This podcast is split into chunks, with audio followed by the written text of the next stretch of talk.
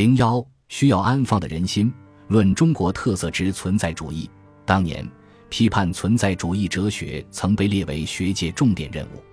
我本不清楚什么是存在主义哲学的，糊里糊涂的表态，书为己愿。国内时还真的读了几本关于存在主义的书，基本上算是比较明白了。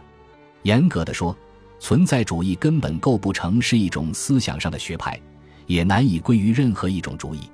它根本谈不上是一种哲学，只不过是一种近乎哲学的思想现象的共同标签，并且，当时的所谓存在主义者大部分很讨厌被别人贴上这一标签，而且互相颇为反感，抛弃标签唯恐不及时。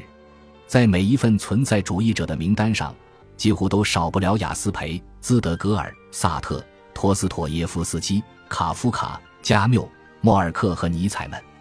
他们绝非自行联合的同志，而是研究所谓存在主义思想现象的学者、大学教授们的一厢情愿的归纳。按美国研究存在主义的著名学者 W. 考夫曼看来，这些人物所共有的一个主要的特征，就是他们那热烈的个人主义。他们那热烈的个人主义又是一种怎样的个人主义呢？与自私自利肯定是不同的。那是一种拒绝归属于思想上任何一个派系，否认任何信仰团体，特别是各种体系的充足性，将一概传统哲学视为表面的、经验的和远离生活的东西，而对之显然不满。这就是存在主义的核心。充足性三字可理解为全面性，否认任何信仰的充足性，即否认任何信仰的全面性，在所谓存在主义者们那里。主要是针对宗教信仰而言的。考夫曼同时认为，存在主义是一种每个时代的某一部分人都有的感受，那是一种信仰危机的或强烈或隐微的感受，而用文字描写呈现此种感受，作家们远比哲学家们内行。于是，像陀思妥耶夫斯基、卡夫卡这样的作家，因其小说《地下室手记》和《变形记》在以上方面的出色特征。也被贴上了存在主义者的标签，但他们本人实际上对于所谓存在主义的哲学概念毫无兴趣。特别是陀思妥耶夫斯基，在他写《地下室手记》时，存在主义这一概念还没被提出呢。他被归于存在主义者，多少是一个意外。哲学动物偶尔将目光瞥向文学动物，发现《地下室手记》中的我太有信仰危机了，于是说：“看。”这是一个典型的存在主义者，结果不但我成了典型的存在主义者，我的创造者陀思妥耶夫斯基也被强行收编了。卡夫卡的《变形记》以及其后尤涅斯库的《犀牛》，都是表现他们所处的时代对人之异化的代表作。因而后来的学者们普遍认为，所谓存在主义，其在哲学上的成熟远不及在文学方面的成就的存在。问题是。那些曾经的哲学动物也罢，文学动物也罢，其质疑、呈现、揭穿、批判，矛头本是直指资本主义时代之资本主义国家的资本主义现实的。他们的思想，乃是拥护资本主义的人们所坚决反对的。将头枪指向资本主义国家的制度和信仰的人，在世界上两个最大的社会主义国家曾遭到同样批判。而在资本主义国家，倒也没怎么批判过他们，任存在主义者们自说自话的存在着而已。即或有所批判，也不过是纯学术界司空见惯的事，政治是从不参与的，连宗教也未加以颜色。这是为什么呢？因为存在主义是从纯粹个人感受出发，对现存世界的秩序之合理性的质疑和否定而已。当年的我也并没将存在主义当为一门哲学。正如我从不认为尼采的乱七八糟的思想居然算得上是哲学，存在主义者们那种感受我也有，从小到大一直有，现在仍有。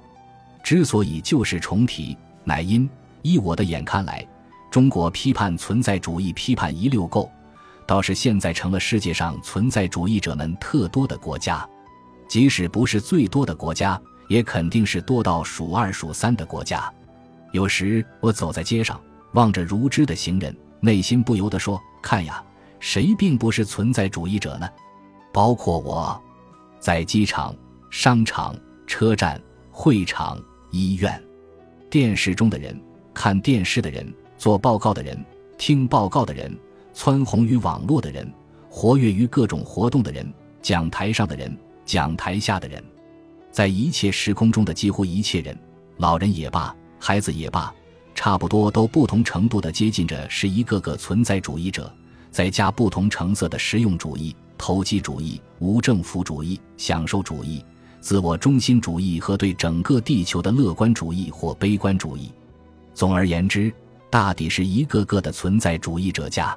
尽管绝大多数人从没听说过什么存在主义，但存在主义像当初将陀思妥耶夫斯基、卡夫卡、加缪们的名字打上了存在主义者的标签一样，也在许多许多估计会多到百分之九十及以上的中国人的头上戴上了存在主义者的紧箍环。所谓公仆与公民之间的关系，也几乎可以说是少数存在主义者与多数存在主义者之间的关系。前者在被怀疑的前提下疑惑地服务着，后者在怀疑的前提下疑惑地决定拥护什么或反对什么。后存在主义者们与存在主义者前辈们的区别在于，几乎仅仅在于将自己自囚于地下室的我变成了甲虫和犀牛的我。皆因那种存在主义的感觉，而不是烦恼、痛苦、愤怒。后存在主义者们却是见识的，善于以嘻哈和戏谑驱除烦恼的。对不是习惯成自然的，有时还表现出自若与惬意的大多数。凝视当今之世界，不仅中国人如此，除了仍有一些极虔诚、一己可敬的宗教信徒，仍恪守对宗教的不二信仰。别国的许许多多的人也都存在主义者的特征明而显之了，几乎可以说，全人类的大多数人仿佛都被存在主义所传染了。或许是为了自我平衡，实用主义也便在本世纪盛焉。然而，却不能据此便说人类在意识上退化了，比之于相信人死后灵魂上天堂或下地狱的同类，怀疑天堂或地狱之说，不为灵魂上天堂而为善。不惧灵魂下地狱而惧恶，分明是更与时俱进了。存在主义与实用主义相结合，不论乐见也罢，忧虑也罢，痛心疾首也罢，似乎都已成为地球新人类的意识特征。这样的新人类绝对怀疑等到不远的将来这一论调，对于夸夸其谈天下大同也格外反感。他们对许多事的态度都变得极其现实了。为什么做某事？于国有利或于民有利，于国有利需要民付出什么代价？于民有利又究竟是与哪一部分民有利？将在多长时间内完成某事？完成某事的过程中有无利益集团的利益黑箱操作？完成某事后，即使对我没什么好处，我的儿女会否享受到成果？而这样的态度，除了以存在主义加实用主义来概括。再难找得到更精准的概括，简直也可以说，这是人类社会的新常态。马克思所言人是社会关系的总和，相对于大多数人，显然已成为存在主义加实用主义的关系的总和。不但人与人之间如此，国与国之间的关系亦如此。